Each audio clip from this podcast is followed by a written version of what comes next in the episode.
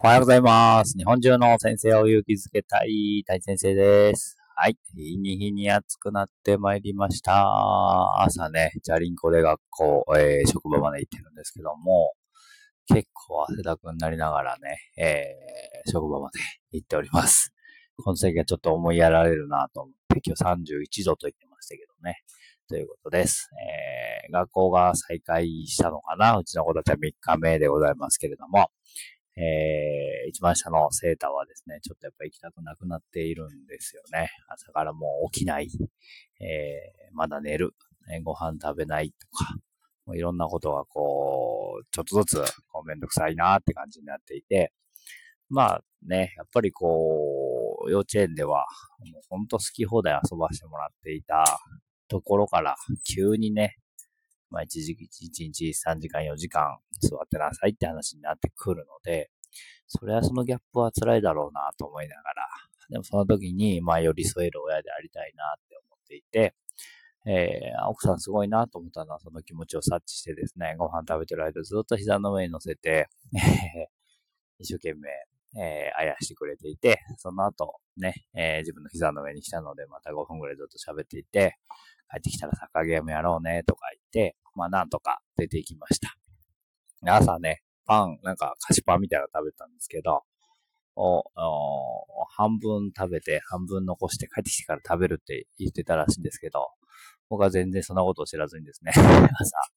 その残りの半分を食べて奥さんに叱られるという 失態を犯してしまいまして、ああ、セーターごめんって感じでございます。はい。えー、毎朝ね、このヒマラヤを上げていこうと思いながら上げれる日があったり、上げられない日があったりとか、でもこのアウトプットを自分に課すっていうのがすごく大切だなって思ってるので、できるだけこの10分間は大切にしていきたいなというふうに思っております。はい。えー、仲間のね、えー、てっちゃんが、えー、安藤先生って言うんですけども、トヨタの先生ですけれども、えー、給食が始まったよって言って、そしたらこう、サイレントポケマショーみたいな、えー、ことが始まったよってね、えー、言っていて、めちゃくちゃ楽しそうだなと思って、えー、ポケマショーってめっちゃ楽しくないですか？なんかそれをこう、笑っちゃいけないみたいな感じでみんなでやったよっていう Facebook の投稿であったりとか、えー、他にもね、え、ジョー先生っていう、えー、これもトヨタの同期なんですけども、えー、デフバスケ日本代表のね、監督ですよ。が、えー、多分その選手の子たちに向けて、 Zoom を使って、えー、トレーニングを行うと。えー、デフの子たちなので、まあ、ろう、ろうの子たちなんですよ。耳が聞こえない子たちなので、 Zoom を使ってどうやってやるのかなと思って動画をちょっと見させてもらったんですけど、えー、まあ、言ってみればですね、こう、なんていうのかな。ジョー先生は普通にこう、口頭と動きで見せるんですけど、まあ、手話通訳の方がいて、えー、手話で伝えていくと。そしたらやっぱりそのね、参加してる子たちも一緒にトレーニングができるよ、みたいなことを見せてもらって、ああ、みんな動いてんなと思って、なんかすごく嬉しいなと思って見させていただいております。えー、今ね、本を2冊書かせてもらっているんですけども、どちらもまあオンラインに関連するような本を書かせてもらっています。なんかせっかくこの進んだオンラインの、えー、流れをね、また元に戻したりとか、まあ元に完全に戻ることはないと思うんですけど、でもやっぱり、なかなかこの学校現場っていうのは、オンラインの流れが進んでいかないっていうのは事実であり、えー、このコロナの緊急事態によって、急遽ガッとこう前に進んだ部分もあるんですけども、これで学校再開になってしまうと、また普通に今まで通り何事もなかったかのように戻ってしまうってことに危惧をしていて、それプラスですね、ただ戻るだけならいいんですけども、えー、行事もない、えー、時間割が7時間、夏休みも短縮、プールもないみたいな、えー、子供たちにとって楽しいと思える時間が本当にこう削られてしまう。まあそれはしょうがない部分ももちろんあるんですけども、えー、その中でただ事業の積み上げだけしていくってことがとても僕は、えー、こう、危惧しているというか、何を楽しみに学校に行くねんみたいな。ちょっと想像してみてください。あの、放課が外に遊びに行けない、えー、プールがない、え、まあ休み時間喋っちゃいけないとは言われないと思いますけど、例えば給食なんかも、え、前を向いて喋、えー、らずに食べなさいって言われる、えー、授業中、えー、関わりがない、関わりの活動がない授業。本当にですね、無味乾燥なものになってしまうなってすごく思うんですよ。